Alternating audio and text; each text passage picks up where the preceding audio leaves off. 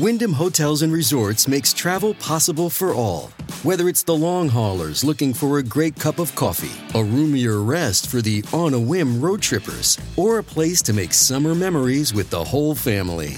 No matter who you are, where you're going, or why, with 24 trusted brands to choose from like La Quinta, Days Inn, and Super 8, your Wyndham is waiting. Get the lowest price at wyndhamhotels.com. Restrictions apply. Visit website for more details.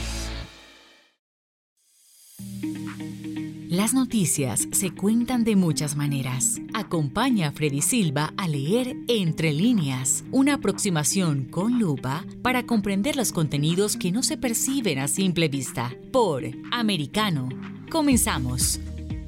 Saludos amigos, soy Freddy Silva, contento de acompañarlos en este nuevo capítulo de Entre líneas a través de Americano. Hoy hablaremos sobre las manifestaciones convocadas por grupos radicales a favor del aborto que incluso llegaron a publicar en redes sociales mapas con la dirección de los magistrados de la Corte Suprema de Justicia aquí en los Estados Unidos, un tema que cada vez se pone más preocupante luego de la filtración de un borrador en donde virtualmente se estaría revocando lo que entre comillas se dice el derecho al aborto en esta nación. Les recordamos que ustedes pueden seguirnos a través de nuestra página en el internet www.americanomedia.com americanomedia.com y también pueden escucharnos a través de nuestra aplicación americano disponible para dispositivos Apple y también Android. Lo mismo que nos pueden encontrar a través de nuestras redes sociales bajo Americano Media. Ahí nos encuentra en Facebook, igual en Instagram, en Twitter y las demás plataformas sociales.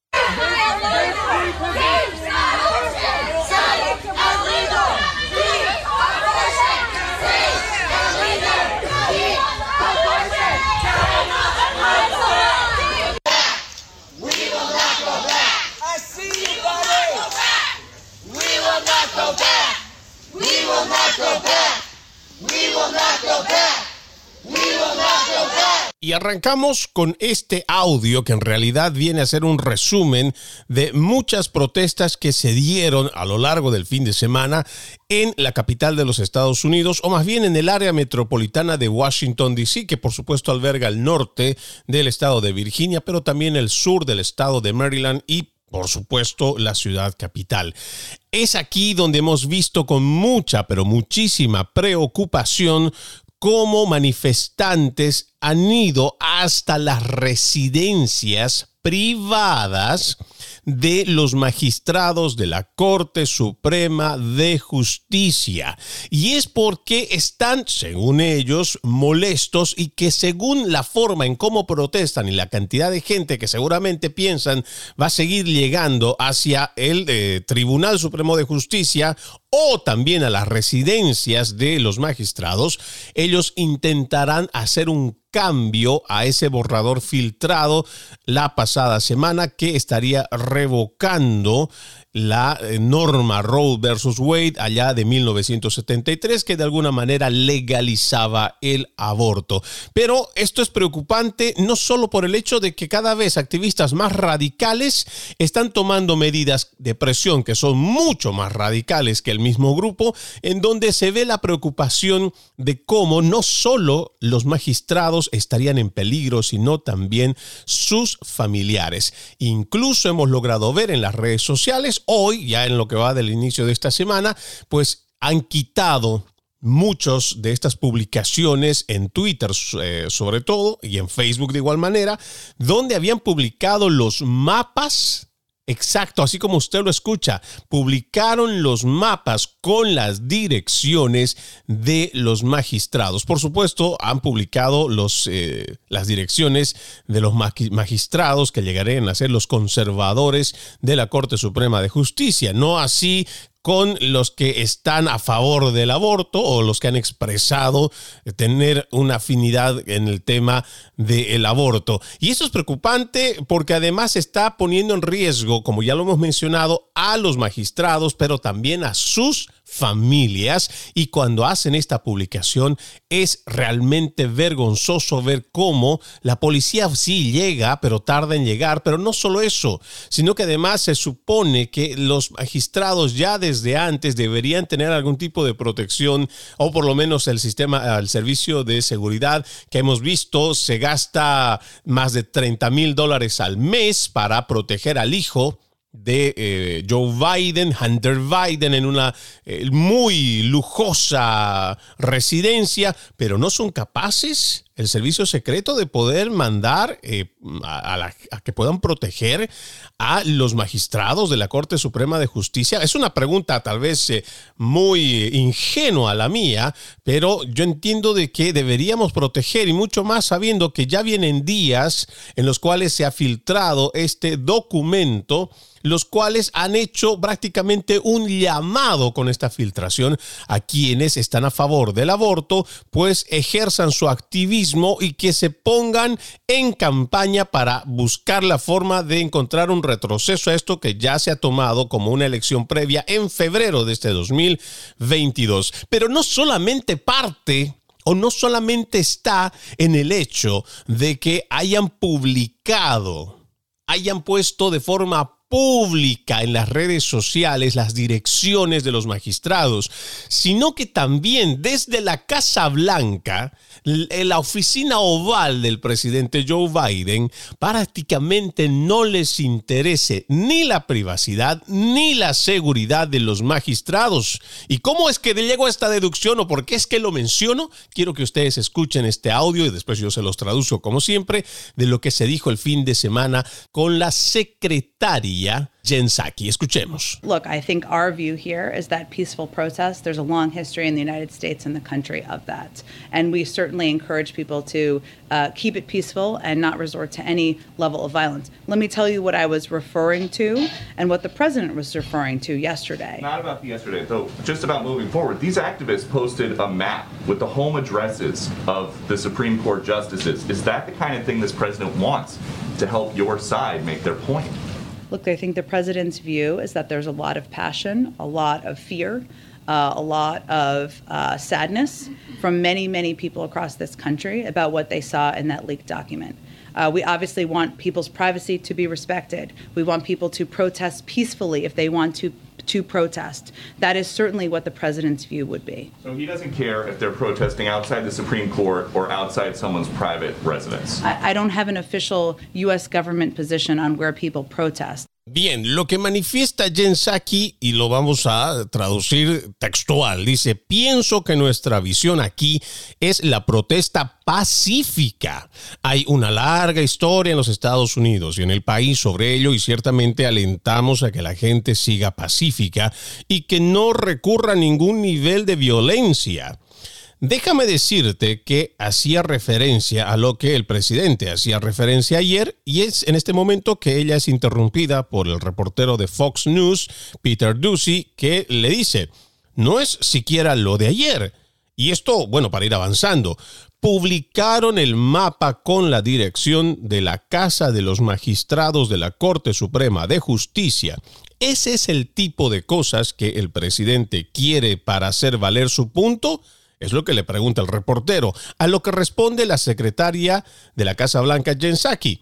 Mira, pienso que la visión del presidente es que hay mucho apasionamiento, miedo y tristeza de muchas, muchas personas a lo largo del país acerca de lo que se vio en el documento filtrado haciendo referencia a ese documento que mencionamos del borrador que se filtra de la Corte Suprema de Justicia. Y continúa, obviamente queremos que se respete la privacidad.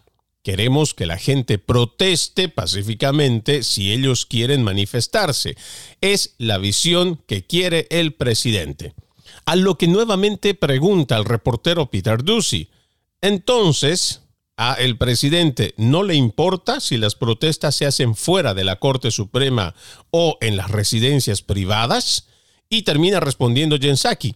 No tengo una posición oficial del gobierno sobre dónde la gente puede protestar. Aquí tenemos, creo, en este pequeño minuto de audio, tenemos muchas cosas que podríamos nosotros analizar a profundidad, pero además expresar mucha preocupación en cómo el gobierno de Joe Biden a través de la Casa Blanca ha expresado que no le interesa en lo más mínimo la seguridad y la protección de los magistrados. ¿Por qué lo decimos? ¿Por qué lo manifestamos de esta forma?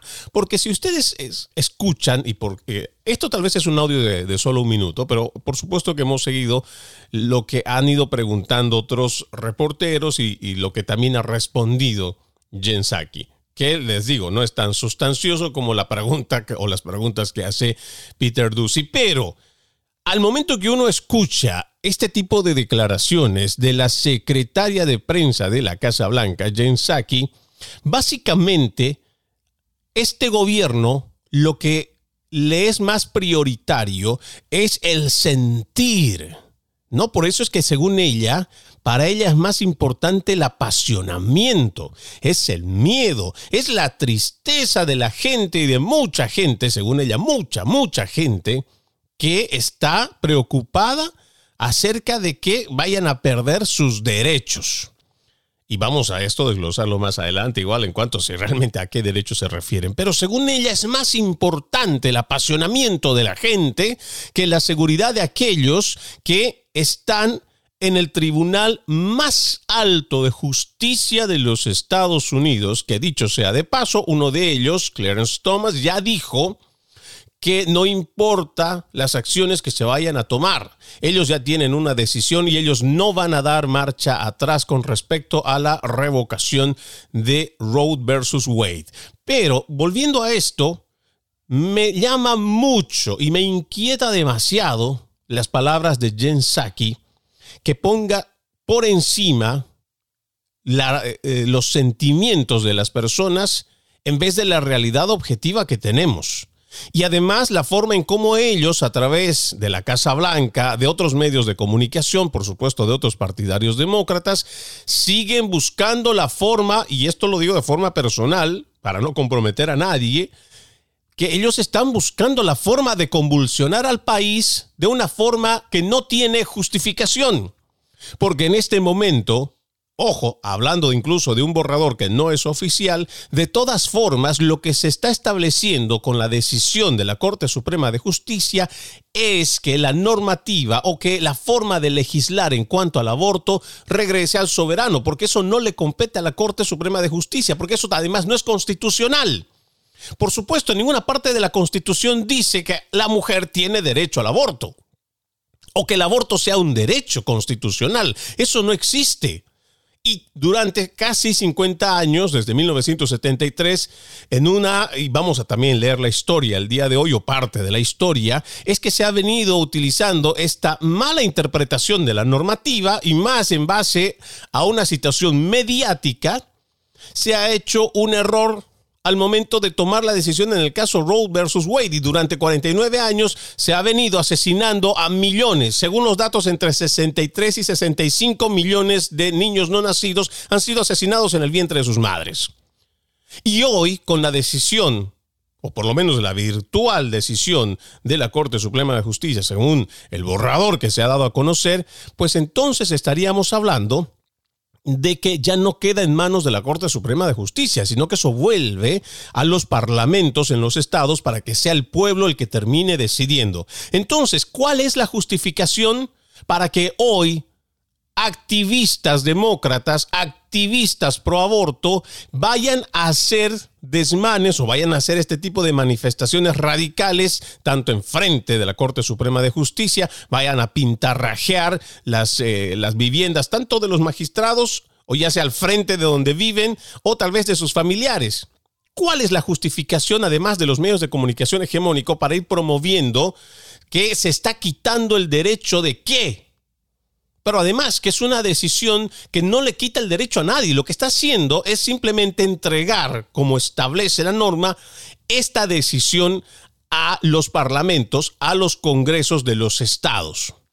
Ahí es donde tiene que trabajar el activismo, quienes estén a favor, quienes estén en contra, para que las normativas en cada uno de los estados, pues entonces a partir de ahí establezcan sus sociedades, quienes están en la mayoría a favor o la mayoría en contra, para determinar una ley, una normativa que permita tener esta convivencia común que se, que se supone son las leyes que se establecen en los congresos. ¿Para qué se hacen las leyes en los congresos?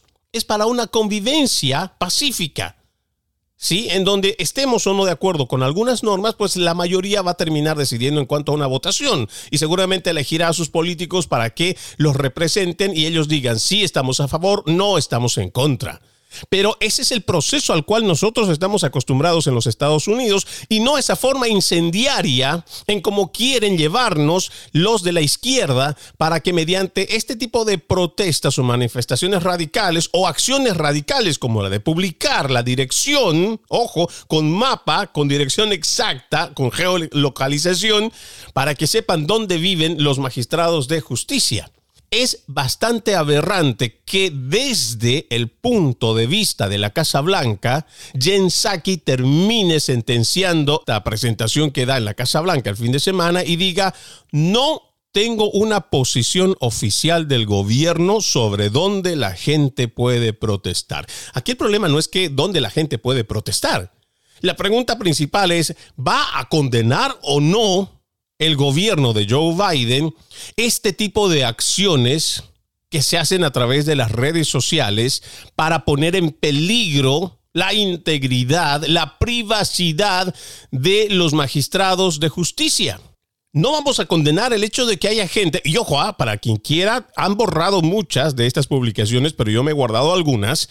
Hay una que es Ruth Say, eh, Send Me, y que usted puede encontrar, han sido eh, borrados, creo, de forma de, que ellos personalmente lo hayan hecho o tal vez también por las políticas que tienen las plataformas sociales pero de que las han publicado y que ha estado puesto para que la gente lo pueda ver, eso es una realidad. Por eso es que cuando hace la pregunta Peter Ducey de que al presidente no le importa si las protestas se hacen fuera de la Corte Suprema o en las residencias privadas, es que existe evidencia de que realmente estos grupos radicales a favor del aborto hicieron eso. Pusieron en peligro la integridad, la privacidad de los magistrados de la Corte Suprema de Justicia. Y no está la Casa Blanca en posición, según lo que dice Jen Psaki, no tienen una posición oficial del gobierno sobre dónde la gente puede protestar. Y según ellos, amparados en el miedo, la tristeza, el apasionamiento, ellos lo pueden hacer donde sea. Y lo pueden hacer instando a que sea de forma pacífica. Pero ¿de qué forma pacífica vamos a hablar, señora Jensaki, cuando estamos viendo que es precisamente esta gente radical que no le importa si en esa casa vive la esposa del magistrado, el esposo de la magistrada, o si es que vienen a visitar los nietos, si es que van a visitar los hijos, y que van a encontrarse con, esta, con este grupo de gente que viene a hacer cánticos, que viene con sus pancartas, que vienen a pintar, incluso pintarrajear, ya sea el piso, las aceras, y vienen ahí a hacer una protesta. ¿En qué momento no podemos ponernos a pensar que la integridad de esas personas también valen, al igual que la tristeza, el miedo y el apasionamiento de quienes están a favor del aborto. Voy a mi primera pausa en Entre Líneas, amigos. Todavía tenemos mucho de qué hablar en cuanto a este tema. Ya regresamos. En breve regresamos con Entre Líneas, junto a Freddy Silva por Americano. De la mano de la reconocida periodista Rocío López Real, los conservadores españoles en el exterior podrán mantenerse informados de los últimos acontecimientos censurados por la mayor parte de los medios subvencionados por la actual administración. Escúchanos cada fin de semana. Más voz, cada sábado, 1 p.m. Este, 12 Centro, 10 Pacífico por Americano. Más Voz está disponible para ti cuando quieras. Accede a toda nuestra programación a través de nuestra aplicación móvil americano. Descárgala desde Apple Store o Google Play y mantente informado con nosotros. Iberoamérica hoy un análisis de los acontecimientos políticos y sociales y su impacto en nuestra región. Entrevistas con los protagonistas de los temas relevantes, puntos de vista distintos, para que saques tus propias conclusiones. Conducido por Mario Pacheco y Mamela Fiallo. De lunes a viernes en vivo, 12 pm este, 11 centro, 9 pacífico por Americano. Ideas, argumentos, posturas y visiones, sin desperdicios. Escucha, concuerda o difiere con los postulados de José Aristimuño y Jimmy Nieves, quienes debaten con vehemencia de lunes a viernes a las 9 pm este, 8 centro, 6 pacífico por Americano. Noticias e información del acontecer de nuestra región con sabor caribeño. Acompaña a Diulca Pérez e infórmate de lunes a viernes en vivo 9 a.m. Este, 8 Centro, 6 Pacífico por Americano. La economía es el eje central de la vida diaria. Infórmate de los temas importantes del acontecer económico y empresarial en Ahora con Alberto Padilla de lunes a viernes, 4 p.m. Este, 3 Centro, 1 Pacífico. En vivo por Americano.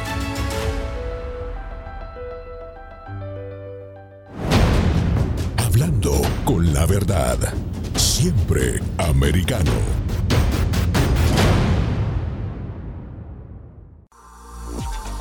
Estamos de vuelta con Entre líneas, junto a Freddy Silva por Americano.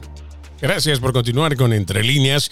Les recordamos que usted, además de la radio en Sirius XM Canal 153, nos puede escuchar también a través de nuestra página en el internet www.americanomedia.com y también descargando nuestra aplicación Americano disponible para Android y para Apple. Nos fuimos a la pausa hablando sobre las declaraciones que hizo la secretaria de prensa de la Casa Blanca, Jen Psaki, hablando sobre las manifestaciones que se dieron en las residencias o frente a las residencias de los magistrados de la Corte Suprema de Justicia, en donde ella termina sentenciando que no tiene una posición oficial del gobierno de Joe Biden sobre dónde la gente puede protestar. Y decíamos nosotros, ¿qué tan difícil puede ser para una persona, y esto hablando en sentido común, hablar de la protección que deben de tener estas personas al tomar decisiones que afectan a toda una nación?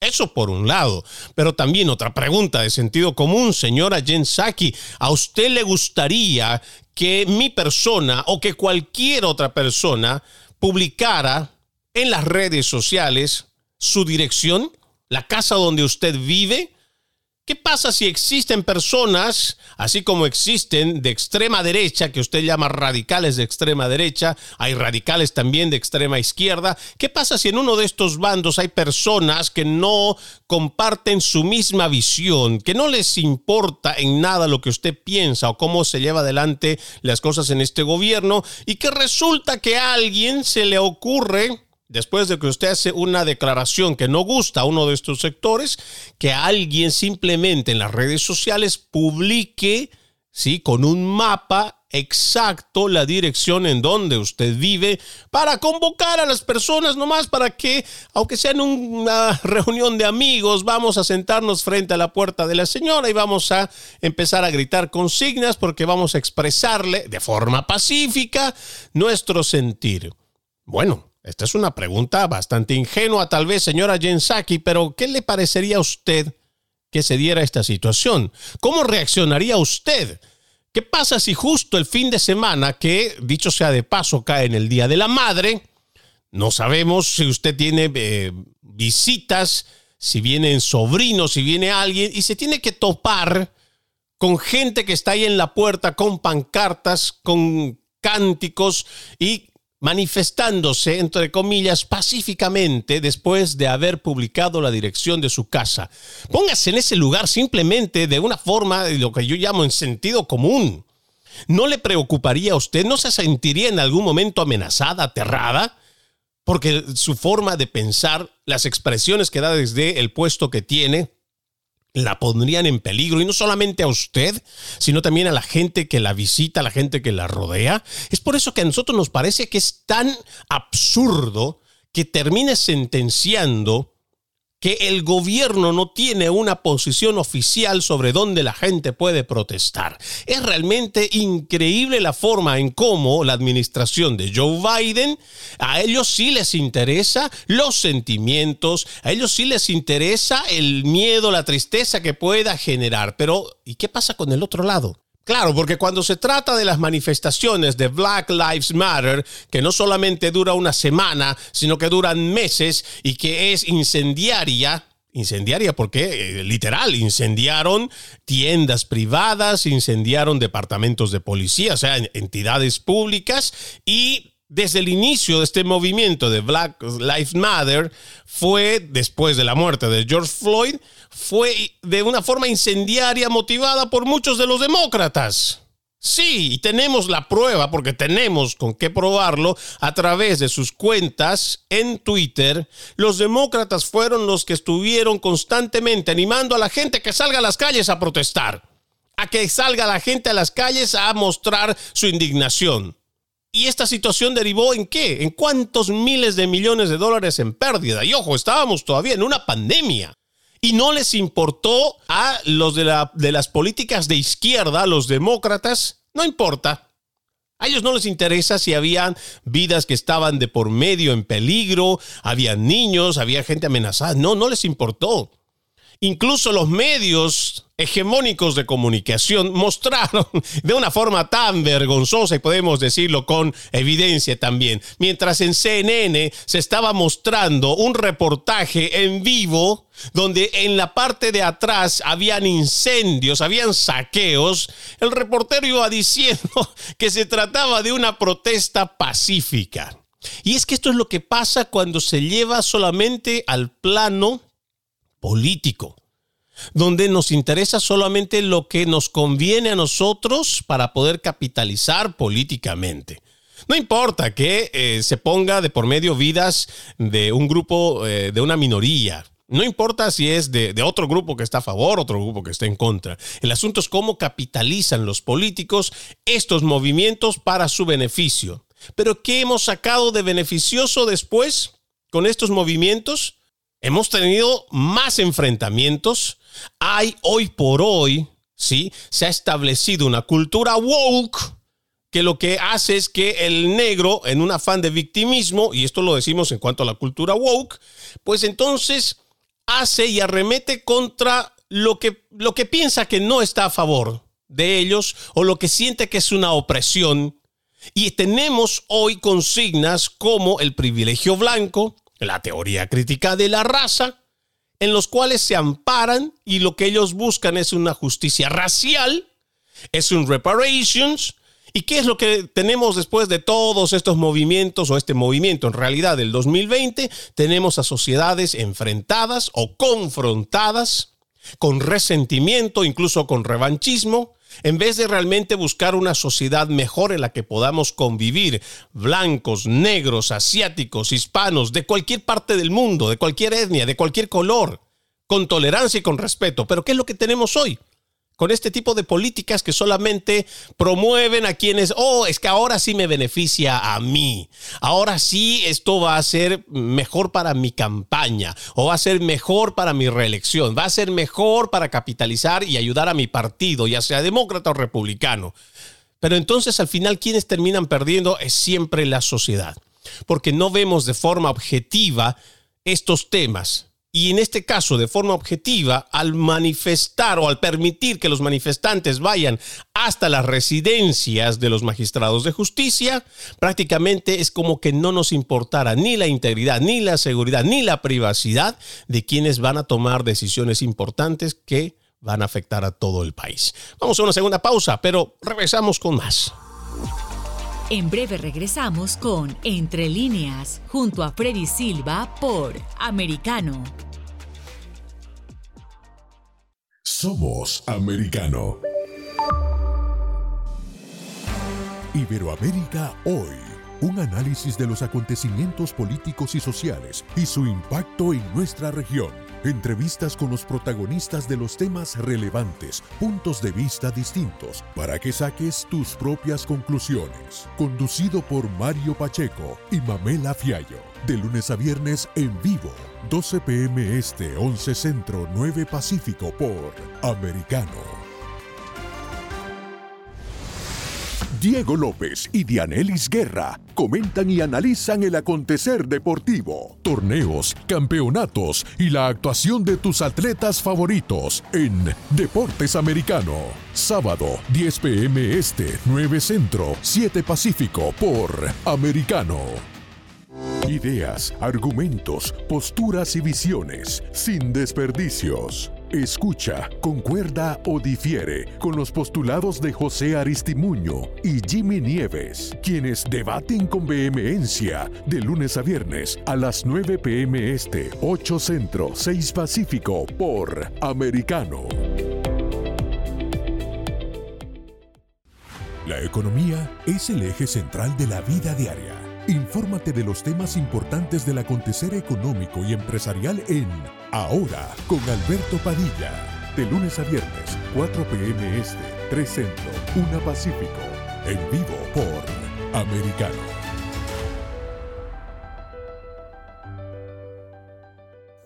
Comienza tu día bien informado. De mañana con Americano.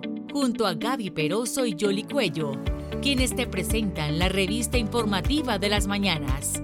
Conéctate con nosotros en vivo de lunes a viernes de 7 a.m. Este, 6 Centro, 4 Pacífico por Americano.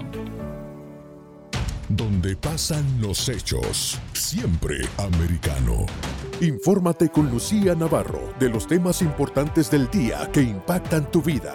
Conoce el contexto de los hechos con el análisis de especialistas. Únete a Actualidad Noticiosa de lunes a viernes a partir de las 10 pm este 9 Centro 7 Pacífico por Americano. Estamos de vuelta con Entre líneas junto a Freddy Silva por Americano. Continuamos con más entre líneas, recordándoles a ustedes que pueden sintonizarnos a través de nuestra página en el internet www.americanomedia.com. Vamos a seguir haciendo un análisis sobre estas protestas, estas manifestaciones que se dan en contra de los magistrados de la Corte Suprema de Justicia, tras conocerse un borrador, o más bien filtrarse un borrador de la Corte Suprema, donde básicamente se estaría revocando esta norma Road versus Wade de 1963, 1973 más bien. Y en base a esto les decía en el primer bloque que íbamos a hablar un poco de lo que es la historia. Aquí hay un artículo que realmente me llamó mucho la atención en la forma en cómo hace este análisis Javier Lozano, publicado el 7 de mayo de este 2022 y habla sobre la historia del caso Road versus Wade. Dice, en su opinión, y me estoy saltando bastantes párrafos para ir básicamente a lo que mm, considero es algo muy esencial para poder entender esto de Road versus Wade. Dice, en un análisis exhaustivo de la sentencia en la revista Notario, José Manuel Vera González sacó a la luz las costuras de Road versus Wade. Este notario explicó que el Supremo justificó el aborto libre en la protección del derecho a la intimidad, o sea, la privacidad de la mujer, recogido en la cláusula del proceso debido de la catorceava enmienda a la Constitución de los Estados Unidos. Pero esta fundamentación del tribunal, argumentaba este jurista, desenfoca el verdadero debate jurídico subyacente. En el aborto no se trata de un conflicto entre el individuo y el poder público, sino entre dos bienes jurídicos inconciliables en su plenitud que serían la libertad de la gestante y la vida del feto. Y es por eso que es importante que las personas estén enteradas y no se dejen manipular por los activistas, no se dejen manipular tampoco por los políticos. Hay cosas que se deben de hablar con mucha base de conocimiento, pero también hay que recurrir a muchos análisis, tanto jurídicos, pero lo más importante, hay análisis también de sentido común. Cuando las mujeres hablan, sobre todo las activistas pro aborto, de que es un derecho, por supuesto que ellas tienen derecho a decidir sobre su cuerpo. Si van a hacerse una cirugía de la nariz, seguramente querrán hacerse botox, querrán hacerse alguna mejora o reducción. Esa es una decisión, por supuesto, que es totalmente libre para ellas y nadie se opone a ello. Pero cuando estás hablando sobre decidir sobre el no nacido, no estás hablando de una parte de tu cuerpo, porque la ciencia ya lo ha establecido. La vida comienza en la concepción, al momento que un espermatozoide se une con un óvulo, entonces forma una división cromosomática que prácticamente determina una línea genética, ya sea XX, XY, y a partir de ese momento ese ser humano empieza a tener solo etapas de desarrollo y crecimiento. No como quieren confundir dichos activistas de que se trataría de una persona y que una persona legalmente puede ser en tal edad o si tiene em, capacidad cognitivas. Y realmente esto es lo doloroso, ¿no? Cómo la juventud se ha dejado convencer a lo largo de los años con este tipo de términos y con este tipo de activismos. Ahora, cuando hablamos también del derecho a que la mujer decida si quiere o no ser madre, por supuesto que esta también es una decisión. Claro que es una decisión, pero eso es una decisión que se toma cuando ya existe un ser humano procreado, cuando ya existe una concepción realizada. No, se supone que las personas deben saber, mujeres y hombres, que al momento de entrar en una relación sexual existe un alto potencial de quedar embarazada si es que no te proteges, si es que no te cuidas. Y creo que eso eh, deberíamos también hacer un recuerdo desde la casa, en la familia, para que así también exista esta responsabilidad. Porque estamos viendo hoy en día que más del 90% de los abortos que se realizan en el mundo, no solo en los Estados Unidos, y esto con datos igual que podemos comprobar, hablamos de personas que no ponen una justificación como la violación, como el incesto o que la vida de la madre esté en peligro, sino que básicamente es como que no hubiera una justificación, que simplemente es porque quieren abortar. No hay una razón que, explique, simplemente lo quieren hacer. Y tenemos lamentablemente muchachas de 16 años, 18 años, que ya van por su tercer aborto y que esto también es algo que es perjudicial para las más jóvenes que en un futuro seguramente querrán ser madres o que querrán formar una familia. Por eso es que es importante verlo desde todos, pero de todos los ángulos. Vamos a seguir con este artículo que, como les dije, me parece muy interesante. ¿Qué es lo que hizo el tribunal? Negar la existencia del feto a efectos jurídicos, intentando justificar que no hay vida hasta el nacimiento. De hecho, llegaron a asegurar que solo la Iglesia Católica defendía que la vida comienza en la concepción.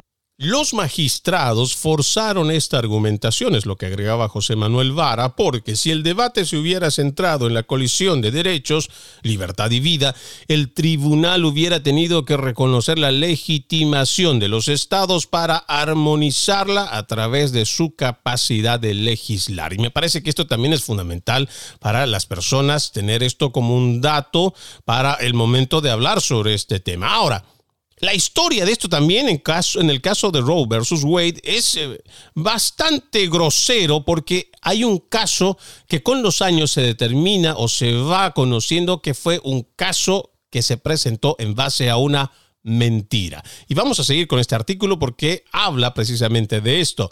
Sin embargo, Roe versus Wade tiene graves problemas más allá de los retorcidos argumentos jurídicos con los que salieron adelante por siete votos a favor y dos en contra quedó demostrado que todo el caso que propició la imposición del aborto se basó en una mentira, en una invención realizada a propósito. Así lo reconoció la propia protagonista, Roe, cuyo nombre real era Norma McCurvey, y que terminó siendo activista pro vida y se bautizó como católica. Después ella fallece en el 2017, pero antes le contó al mundo toda la verdad. La sentencia contó con el voto favorable de cinco jueces nombrados por los republicanos y dos de los tres nombrados por los demócratas, y en contra votó el republicano William Rehnquist y el demócrata Byron White, el único nombrado por Kennedy. Es cierto que en aquel momento la frontera entre ambos partidos en el ámbito del aborto era más difusa que ahora. Para legalizar el aborto libre en los Estados Unidos, los activistas pro aborto necesitan un caso límite, emotivo, de una mujer violada. Usaron a Norma, la que mencionamos anteriormente, Norma McCorney.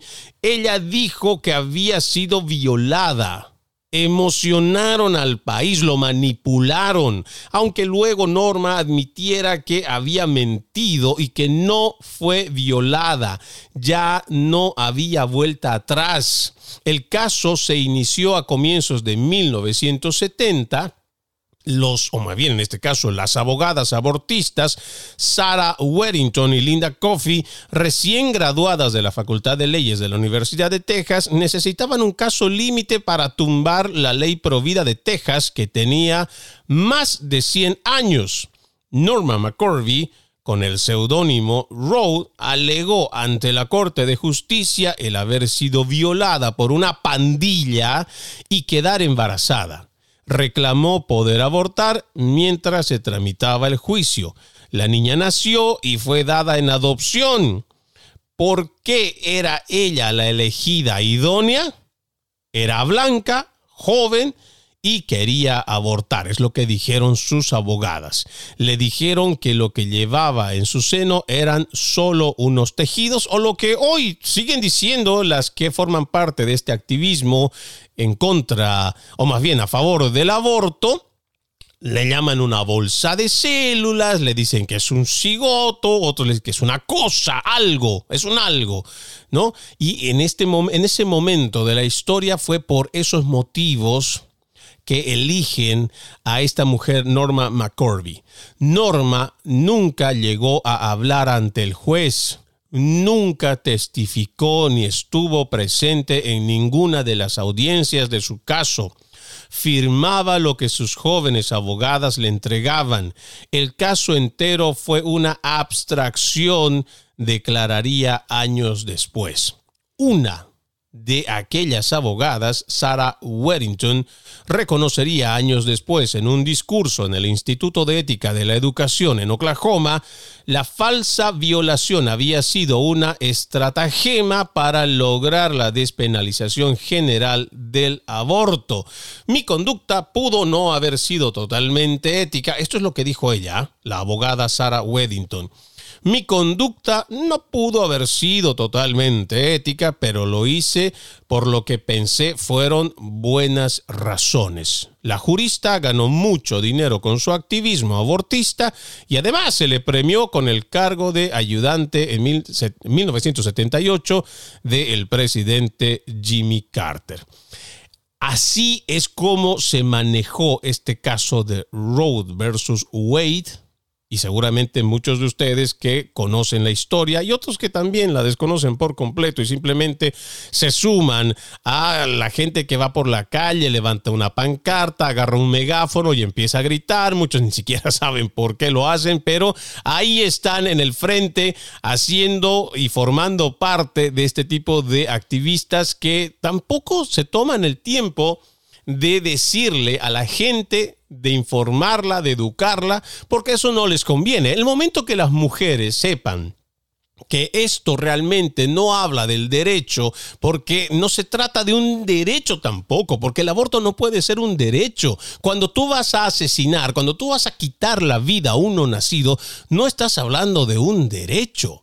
Que si hablamos como hacen también en la manipulación del lenguaje muchos políticos al referirse al derecho a la reproducción, tampoco es que estamos hablando del derecho a que el ser humano en gestación se reproduzca.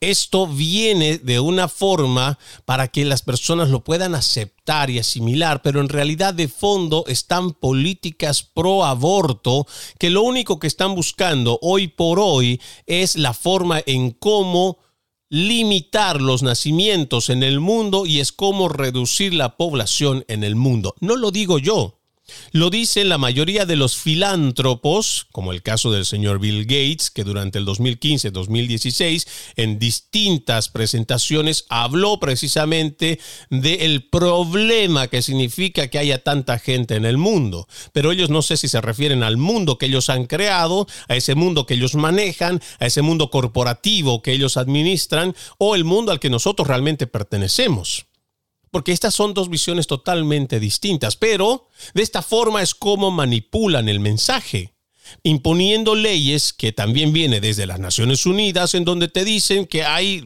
se debe promover una ley que tenga que ver con, el, eh, con la reproducción, y en realidad no es una ley que ayude en la reproducción.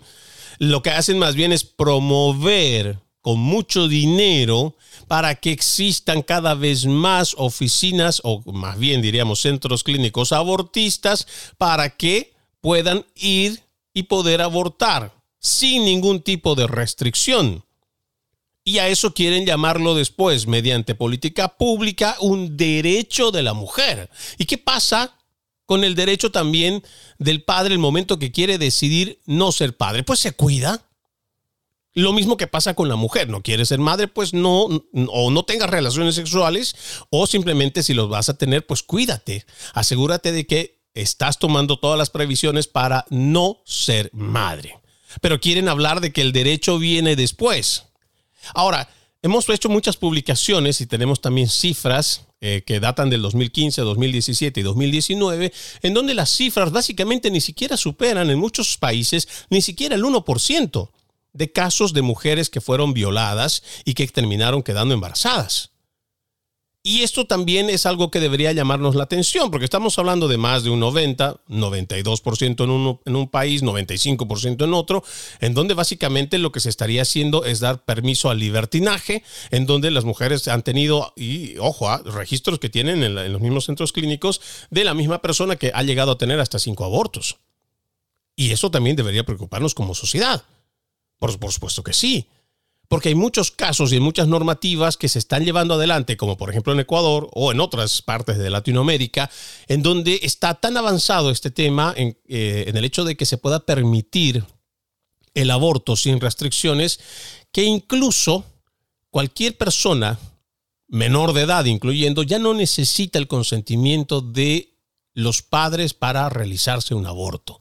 Y ojo, cuando ya estamos hablando de mujeres eh, ya sea adolescentes, que puedan quedar embarazadas y que al quinto o sexto mes, después de haber sido convencidas de que no deben de eh, llevar adelante su embarazo, pues siempre hay riesgos y ya hemos visto que no hay abortos seguros, que no existen abortos seguros. Hay mujeres, sobre todo gente joven, que ha fallecido en medio de un quirófano, de un eh, centro clínico, entre comillas, especializado en abortos, y por eso también es importante cuidar a la mujer, o como se habla desde el punto de vista de los activistas pro vidas, hay que cuidar las dos vidas. Y además, también es muy fácil para los políticos llevar adelante que eh, normativas que lleguen a los parlamentos y que se establezcan como ley que vayan a favor del aborto, porque también no se estarían preocupando sobre lo que significan los temas sociales. Y esto también es importante porque la educación sigue siendo el talón de Aquiles de la mayoría de los gobiernos, desde Canadá hasta Argentina, por lo menos hablando de este continente. Lamentablemente la educación que se da en las escuelas está cada vez más ideologizada están hablando sobre géneros, quieren hablar sobre la variedad de géneros, sobre el mundo inclusivo, el mundo diverso, pero no le estamos hablando a los jóvenes sobre lo que realmente importa si queremos hablarles en el tema de la sexualidad, que es el hecho de que una relación sexual lleva inminentemente o una alta probabilidad de que puedan terminar embarazadas las mujeres y pues siendo padres los hombres. Y si no quieren correr riesgos, pues simplemente o se evitan tenerlos. Además, ¿no? De que si vamos alentando la promiscuidad desde la adolescencia, desde, desde la gente más joven, pues vamos a tener también problemas muy graves de salud como ya lo hemos visto aquí en los Estados Unidos, donde hay mujeres que por lo menos una tercera, una de cada 10 mujeres tiene algún tipo de enfermedad venérea. ¿Por qué? Porque existe demasiada hipersexualización desde los medios de comunicación, las plataformas digitales, y esto también es un tema que debemos abordar y que debería preocuparnos. Es momento de irnos a una última pausa, pero ya regresamos con más de Entre Líneas. En breve regresamos con Entre líneas, junto a Freddy Silva por Americano. Noticias e información del acontecer de nuestra región con sabor caribeño. Acompaña a Diulca Pérez e infórmate de lunes a viernes en vivo 9 a.m. Este, 8 Centro, 6 Pacífico por Americano. Donde vive la verdad. Somos americano. Los hechos relevantes que ocurren en Estados Unidos, analizados con la característica frontalidad de Dania Alexandrino y sus invitados. Perspectiva USA. Conéctate de lunes a viernes, 8 pm este, 7 centro, 5 pacífico. En vivo por Americano. Perspectiva USA está disponible para ti cuando quieras. Accede a toda nuestra programación a través de nuestra aplicación móvil americano. Descárgala desde Apple Store o Google Play y mantente informado con nosotros. La economía es el eje central de la vida diaria. Infórmate de los temas importantes del acontecer económico y empresarial en Ahora con Alberto Padilla de lunes a viernes, 4 p.m. Este, 3 Centro, 1 Pacífico. En vivo por Americano. El antídoto rojo extra está disponible para ti cuando quieras. Accede a toda nuestra programación a través de nuestra aplicación móvil americano. Descárgala desde Apple Store o Google Play y mantente informado con nosotros. Los hechos relevantes que ocurren en Estados Unidos, Europa, Asia y Medio Oriente, vistos con la mirada experta de la internacionalista Lourdes Subieta, en Así está el mundo, de lunes a viernes, 11 a.m. Este, 10 Centro, 8 Pacífico, en vivo por Americano. Ideas, argumentos, posturas y visiones, sin desperdicios. Escucha, concuerda o difiere con los postulados de José Aristimuño y Jimmy Nieves, quienes debaten con vehemencia de lunes a viernes a las 9 pm este, 8 Centro, 6 Pacífico por Americano. Estamos de vuelta con Entre líneas, junto a Freddy Silva por Americano. Continuamos con más Entre Líneas en esta última parte donde estamos hablando sobre las protestas convocadas por grupos radicales a favor del aborto que incluso llegaron a publicar en redes sociales mapas con la dirección de los magistrados de la Corte Suprema de Justicia. Estábamos eh, leyendo este artículo que, como les decía, me pareció algo que es eh, interesante, escrito por Javier Lozano el 7 de mayo de este 2022. Y vamos a ir a la última parte de este escrito porque eh, pone como título Con dinero de Playboy para financiar el caso falso de Road versus Way. Dice. Huck Hafner, fundador de Playboy, declaró en una entrevista en 1992 en el Miami Herald que su empresa pornográfica fue quien financió el proceso judicial. Probablemente Playboy estuvo más involucrada en Road contra Wade que cualquier otra compañía. Nosotros aportamos los fondos para esos primeros casos y además escribimos el Amicruz Curiae en el caso Road.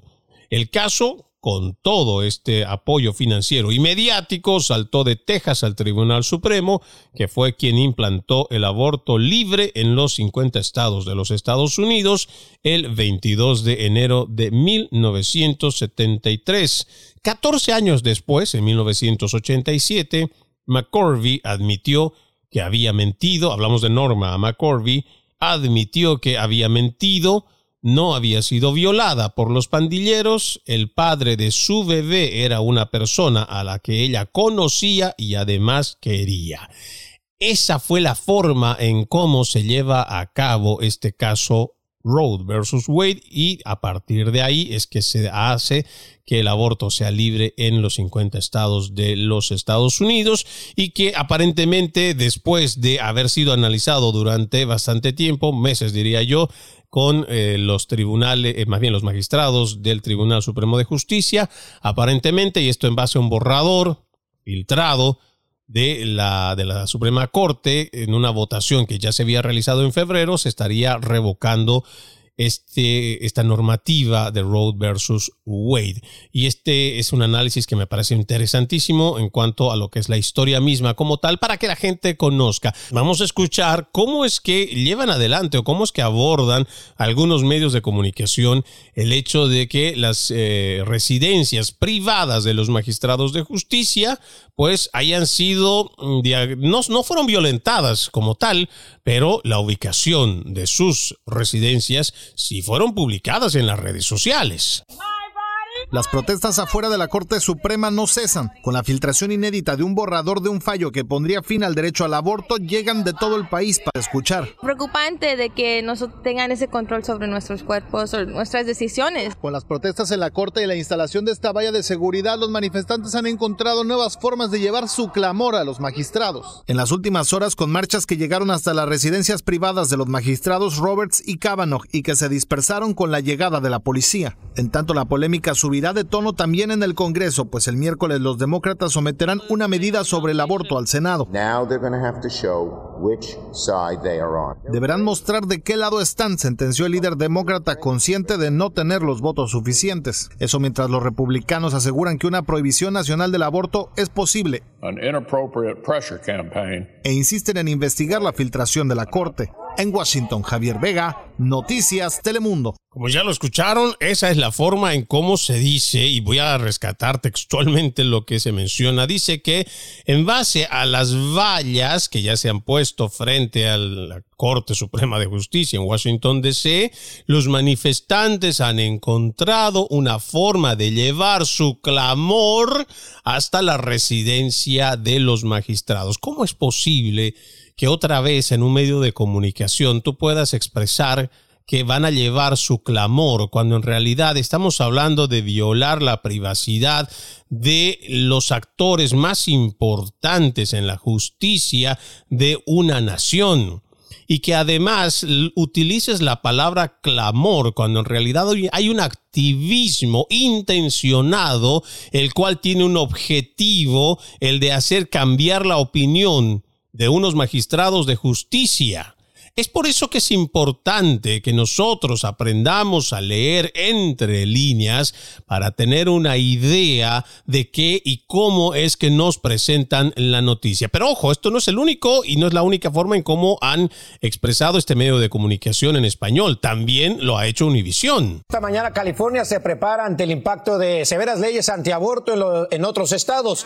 Cada vez son más las mujeres que llegan en busca de servicios que no tienen en el lugar donde viven. Por eso líderes estatales están pidiendo 3 millones de dólares para la organización Planned Parenthood a fin de brindar más abortos y atención primaria. El Estado Dorado ya recibe hasta 500 pacientes por semana y la cifra aumentaría en los próximos meses. Tal vez aquí habría que eh, decirle al presentador de Univision que Planet Parenthood ya de por sí es una de las organizaciones que es la que más se beneficia, la que más lucra con este tema del aborto, ya que es una de las directas beneficiarias de que cualquier ley en un estado o esta misma Roe versus Wade esté vigente, ya que en base a eso es que estos eh, centros abortorios pues están recibiendo miles y millones de dólares, no solo en los Estados Unidos, sino también el resto del mundo. Se habla de decenas de miles de abortorios que pertenecen a Planet Parenthood.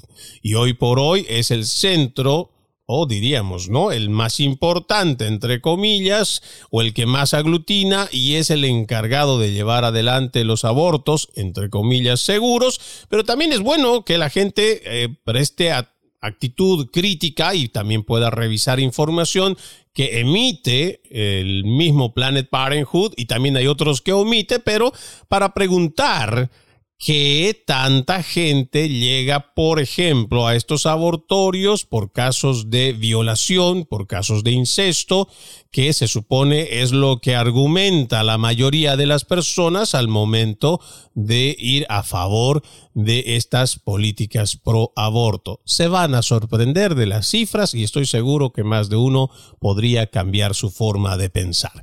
Soy Freddy Silva, contento de haberlos acompañado en este capítulo de Entre líneas. Los invito a que continúen con la programación de Americano. Permiso. Entre líneas, un programa en el que leemos un poco más de lo que está expresamente escrito o dicho.